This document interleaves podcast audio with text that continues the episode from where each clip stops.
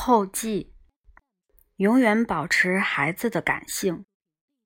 我们小时候总是认准一件事就干到底，当然那时也没有很多事可做，比如打棒球就一直打棒球，一出去玩就打棒球。所以专注于一件事的乐趣会给我们留下极为深刻的印象。过去的娱乐项目和玩具都相当匮乏，陀螺也不是人人都有。来之不易的东西让人尤为珍惜，并且会鲜明长久地刻印在记忆中。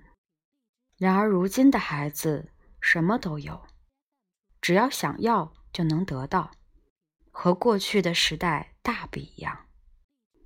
那么是积极的去寻求自己想做的事，还是无意识的去做别人认为好的事呢？这是摆在现在孩子面前的选择。无论过去还是今天，孩提时代的感性都是一样的。但是感性这种不可思议的东西，是由童年时代所处的社会位置决定的。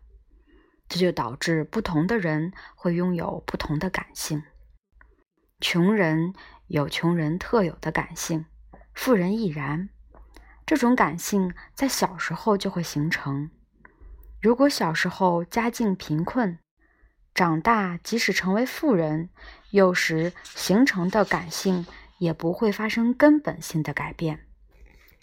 所以，对于生在穷苦人家的我来说，富人特有的优越感让我很难受，那是我没有的特性。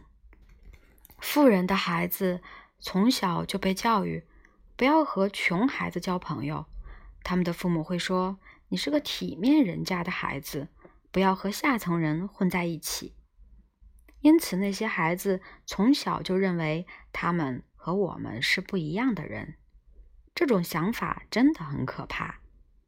含着金汤匙长大的人都很强势，认定的就绝不妥协。玩惯的玩具换了，就会若无其事的丢下一句“我回家了”，然后扭头便走。对他们来说，也没有什么想断却断不了的羁绊。对自己不利的东西或人，随时都可以毅然决然的抛弃。而像我们这样的人，永远和穷人混在一起，为此老妈也没少骂我不长进。